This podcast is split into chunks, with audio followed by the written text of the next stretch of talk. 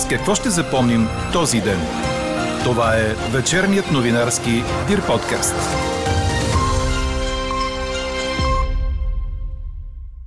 От четвъртък влизаме с зелен сертификат почти навсякъде. Няма да въжи за градския транспорт и за децата до 12 години. Мерките ще продължат докато дадат добър резултат, обяви здравният министр и напомни, че националният локдаун не е изключен. Правителството обмисля разширяване на тол системата и вдигане на тол таксите. Първа номинация за председател на Върховния касационен съд, съдия Галина Захарова, беше издигната от пленума на институцията. На предизвикателството с покачването на цените можем да отговорим с спестяване на излишните разходи, които не влияят на качеството на живот. И в криза обаче понякога се появяват възможности, за това не бива да се отказваме от активи, които потенциално могат да повишат доходите. Още от коментара на економическия и политически анализатор Кузман Илиев, чуйте в подкаст новините. Говори Дирбеге. Добър вечер, аз съм Елена Бейкова. Чуйте подкаст новините от деня. Утрешният ден ще започне с температури от 2 до 10 градуса, съобщава нашият синоптик Иво Некитов. През деня ще бъде слънчево, като облаци ще се появят над западната половина от страната. Максималните температури ще бъдат от 14 до около 19 градуса. За да се справят с предизвикателството на покачващите се цени на електроенергия, природен газ и нарастващата инфлация, за предстоящата зима е добре домакинствата да си направят разчет на разходите, от които могат да се лишат, без това да се отразява на качеството им на живот. Съветът е на економическия и политически анализатор Кузман Илиев – според него обаче е важно да се прави разлика между разход и инвестиция, която би могла дългосрочно да се превърне в актив, подобряващ уменията или повишаващ доходите. Ако трябва да дадем някакъв по-елементарен пример, може би трябва по-малко да излизаме да се храним навън. Може би трябва да помислим за неща, които са по-скоро лукси в момента не ни трябва да си ги купуваме от удоволствие. Но в кризата има и страшно много възможности, когато насочим ресурса в правилната посока, да речем в образование или в някакви курсове или в някаква квалификация, може да се окаже, че точно този много тежък период финансов и економически е дал възможност за отварянето на нов бизнес или на нова професионална перспектива. Според Кузман Илиев не можем да гледаме на очакваните пари от Европа по плана за възстановяване като на спасителен пояс. Дългосрочно тези пари ще дойдат, бъдете сигурни, но краткосрочно ще останем без този аванс, който горе-долу е изчислен като част от брутния вътрешен продукт около 1,3 на 100 тези пари, които очаквахме на първо време, около милиард и 600 милиона, ако ги кажем като номинално изражение, по-скоро няма да дойдат скоро честно казано, не, не можем да гледаме на тях като някаква мана небесна. Защото това са пак ресурс и средства, които ще бъдат политически насочвани. Когато те са политически насочвани, вие виждате, те засилват и инфлационния елемент, минават през заплати, през пенсии, заплати имам преди на хора в държавния сектор, взети през помощи, напомпват потреблението, но структурата на економиката не се подобрява. Ние не си решаваме проблема с енергийните източници, ние не си решаваме проблема с образованието, с технологиите, с инвестициите в капитал реален в машини. В момента българската економика, инвестициите като част от нея са около 18-19%. Ние когато сме растяли най-много, след началото на този век, първите няколко години, те бяха около 33-34%. Сега са 18%. Тоест на нас това, което ни трябва са инвестиции, то здрави, частни инвестиции, които пазарът да дисциплинира, ако някой не успява да произвежда достатъчно така, че да му се купуват стоките да фалира. А аз не, не, не вярвам в държавно направените планове, не вярвам в парите изсипани по политическо осмотрение, защото винаги са лишени от този пазарен механизъм и са, винаги са неефективни. Още от коментара на економическия анализатор Кузма Нилиев, както и резултата от днешната ни анкета, ще издържи ли личният ви бюджет, ако цените се качат още, ще чуете в края на подкаст новините. От четвъртък хората над 12 годишна възраст у нас ще влизат в закрити обществени обекти срещу представяне на зелен сертификат, документ за вакцинация срещу COVID, документ за преболедуване през последните 6 месеца или резултат от направен PCR или антигенен тест. Това предвижда заповед на здравния министр, която ще бъде издадена днес и ще влезе в сила на 21 октомври. Зеленият сертификат ще се изисква на входа на заведения, кина, театри, молове, магазини над 300 квадрата с изключение на тези от първа необходимост, хотели, обяви министър Стойчо Кацаров. Сертификатът няма да се изисква от децата до 12 години и от персонала на училищата. Такъв документ няма да се показва и в градския транспорт. За медиците в болници, хосписи, онкологични и диализни центрове обаче се въвежда това изискване. Същото въжи и за персонала в домовете за възрастни хора. На футболен матч може да се отиде само срещу зелен сертификат. Колкото до обучението в училище, здравният министр обясни как ще се процедира. Във всички общини, където 14-дневната заболеваемост е над 750 на 100 хиляди население, ще бъдат преустановени присъствените учебни занимания. Ще бъдат разглеждани училищата по общини, а не по области и не като цяло в страната. Преустановяват се присъствените занятия на 50% от паралелките, когато 14-дневната заболеваемост е между 500 и 750 на 100 000 население. Тогава училищата ще редуват паралелките, 50% ще бъдат присъствено, 50% онлайн, като ще се сменят седмично. Всички ученици от 5 до 12 клас, както и целият педагогически и непедагогически персонал в училищата, трябва да носят защитни маски по време на престоя в училище. По отношение на студентите, университетите, се допуска присъствено обучение само при условията на зелен сертификат. Това, което се разхлабва в мерките е, че ще бъдат разрешени извън класни дейности за децата до 12 години. Те ще се провеждат при капацитет до 5 души в помещение. Колкото до работодателите, за тях ще има изискване да въведат работно време с променливи граници и поне половината от персонала да работи от вкъщи, ако дейността позволява това. Според здравния министр, наложените мерки ще продължат, докато дадат добър резултат. Националният локдаун не се изключва като мярка и до нея може да се стигне по принуда, обясни още Стойчо Кацаров. А по данни на Националния център по заразни и паразитни болести, към днешна дата само област Кърджали е в жълта зона по заболеваемост от COVID на 14-дневна база. Останалите области са в червена или в тъмно-червена зона. Разширяване на обхвата на тол системата и завишаване на тол таксите са част от предложенията, които министърът на регионалното развитие Виолета Комитова ще даде за разглеждане от Министерския съвет. Това обяви самата тя в интервю за Българската национална телевизия. По думите й, тол системата все още не е ефективна. Годишно се събират около 380 милиона лева, като 3 четвърти от тези пари идват от винетките на леките автомобили и много малка част от товарния трафик. Смятаме, че моделът трябва да да се обърне, обясни Комитова. Идеята по думите й е да се отвоят приходите и по-голямата част от тях да идват от тежкотоварния трафик.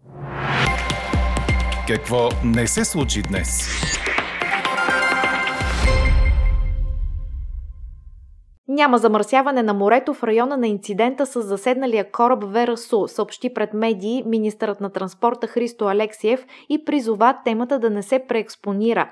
Колкото до действията на държавата от тук нататък, той обясни, че условията са много тежки, корабът е забит в скалите и влизането в него е много сложно. В момента времето е сравнително спокойно и приоритетно ще се опитаме да разтоварим кораба. Източваме водата от хамбарите, извадихме всичко опасно от кораба, допълнително го укрепихме. В момента с платформа се докарва външна хидравлика за съживяване на кораба и да започне разтоварването, уточни Христо Алексиев. Той смята, че корабособственикът по никакъв начин не е съдействал на държавата.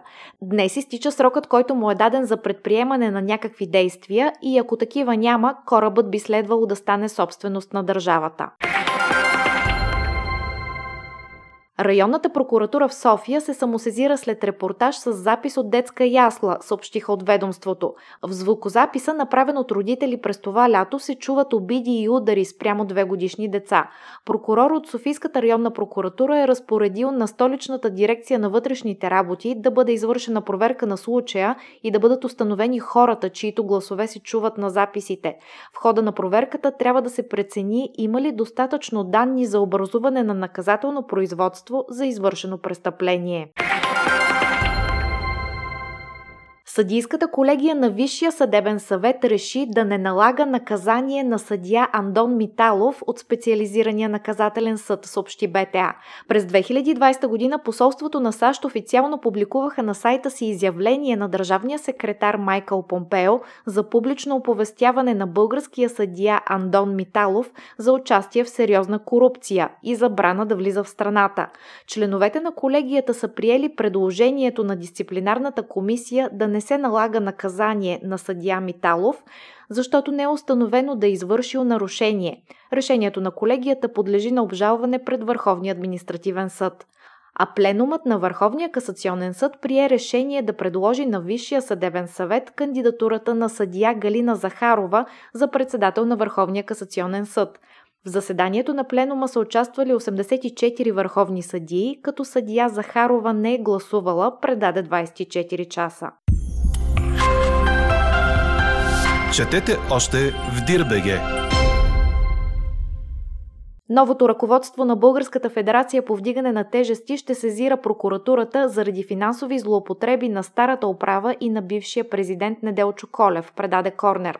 Колев не получи подкрепа за нов мандат на Общото събрание на Централата на 28 май тази година, а на негово място с голямо мнозинство с 24 за и 4 въздържали се, клубовете избраха Ариф Маджид.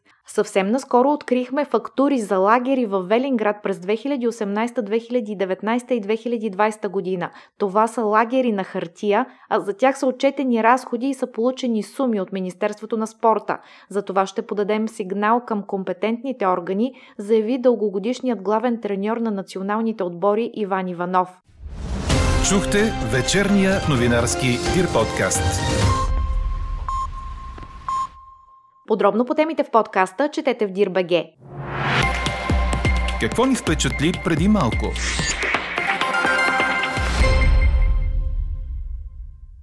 Хаитянската банда, която отвлече група американски и канадски мисионери, иска 17 милиона долара откуп, за да ги освободи, съобщава днес Wall Street Journal, цитиран от световните агенции. Правосъдното министерство на Хаити заяви, че ФБР и местната полиция са в контакт с похитителите и се опитват да постигнат освобождаването на мисионерите, отвлечени през уикенда в столицата Порто Пренс, от банда наречена 400 Мавозо.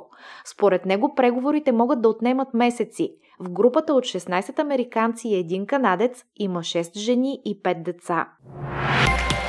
Каква я мислехме, каква стана? Ще издържи ли личният ви бюджет, ако цените се качат още? Превес от 90% в днешната ни анкета има отговорът не.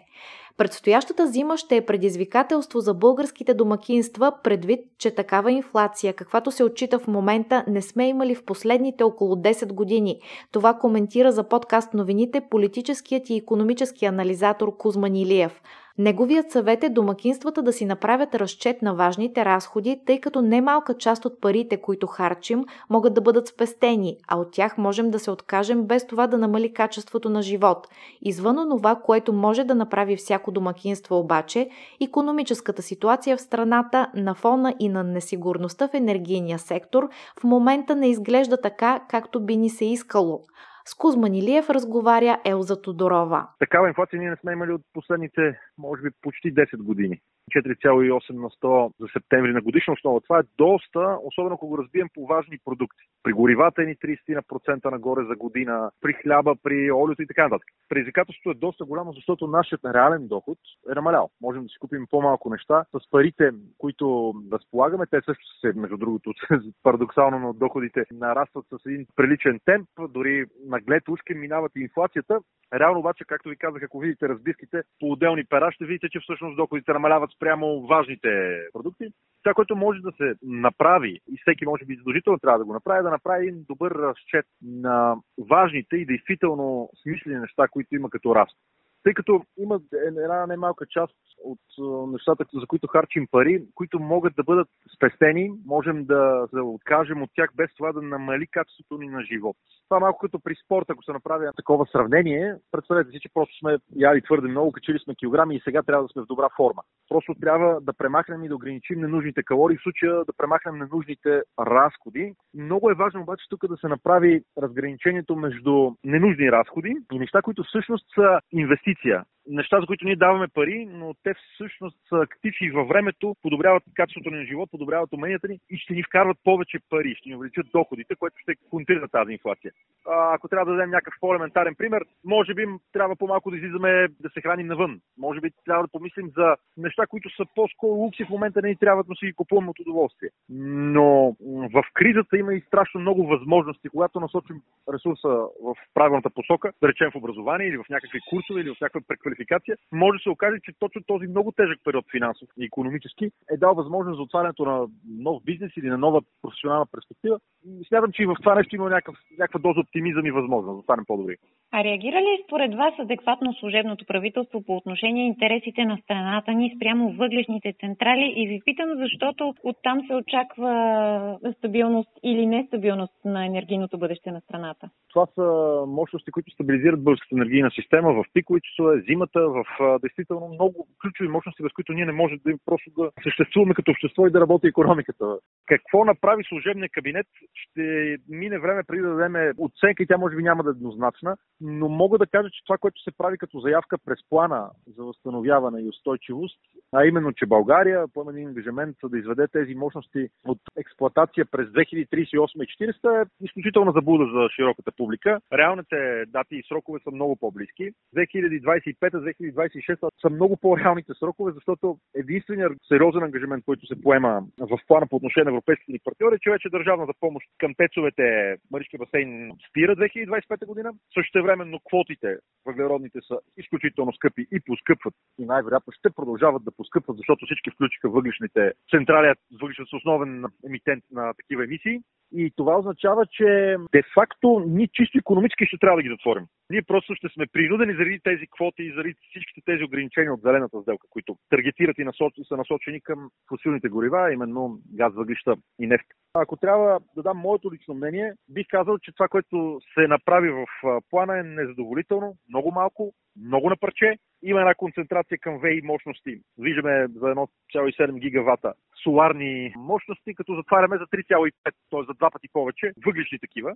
Соларните работят 6 часа на ден, въглишните работят 24 часа. Просто ние не можем да компенсираме потенциала енергийния, който затваряме с това, което всъщност предлагаме да се построи и да финансираме с европейски средства. И това е голям проблем. Всъщност, ние чрез плана за възстановяване, който вече е основна, може би, задача на служебния кабинет, не преструктурирахме економиката, разбивайки в Маришкия басейн реформата на блокове в рамките на някакъв период от между 10 и 20 години, обаче постепенно насочване към водород, към биомаса, към лавен на въглероден диоксид, който да бъде използван при газифицирането на целия басейн. Общо зато много неща и много възможности, които често казано си останаха неоползотворени. Да не кажем, че примерно за ядрена енергетика нямаше абсолютно нито една дума в плана. А за съжаление, харесва ли ни или не, на Европа ни харесва, ядрената енергетика е една от действително чистите по отношение на въглеродни емисии альтернативи, която дава другата голяма порция от нашия енергиен миг заедно с въглищата. И се оказва, че 2027-2029 изтича лиценза и на 5 и 6 блок за АЕЦ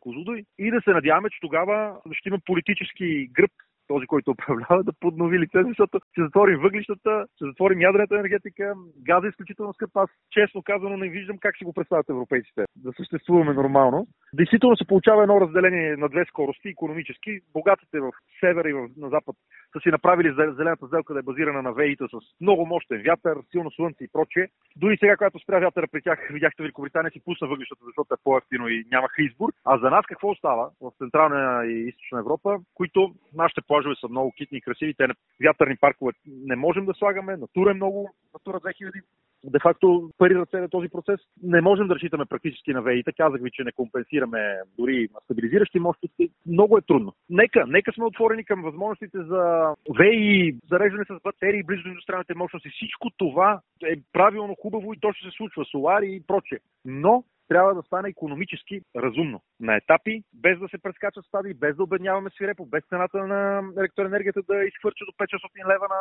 мегаватт час, което е практически убийство за българския бизнес. Не можем да го понесем. Да не говорим за че домакинствата ще пострадат много сериозно през януари месец година. Домакинствата се очаква да бъдат либерализирани на енергийния пазар. Това какво ще донесе за тях следващите 2-3 години, ако не се лъжа? Ами, ако самото предлагане като цяло на енергоресурси в глобален план, защото това не е български проблем.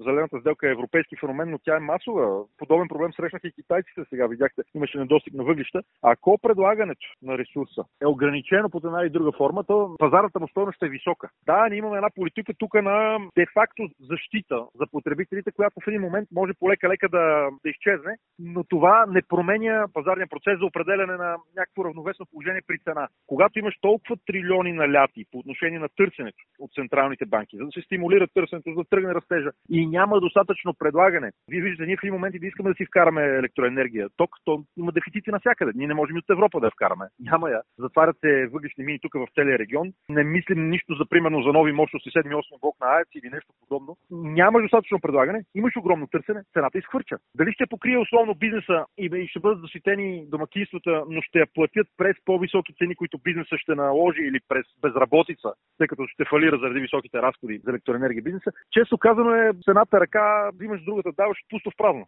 Ние сме абсолютно едно и също. В едната ситуация сме домакинства и потребяваме, в другата сме служители в фирмите, които искаме да получаваме заплати. Ако не се реши генералният проблем, а именно да се спре с това изключително агресивно и неестествено намаляване на предлагането на енергийни ресурси на енергоносители, то ще е въпрос на политическо решение, което пак ви казвам ще е абсолютно палиативно, тъй като сметката винаги ще се плати в крайна сметка от да накоплатеца през по-малко стоки, през по-малко работни места, по-низки реални доходи. Самите граждани ще платят. Така приключва днешната ни анкета. Новата тема очаквайте утре сутрин, точно в 8. Приятна вечер! Слушайте още, гледайте повече и четете всичко в Дирбеге.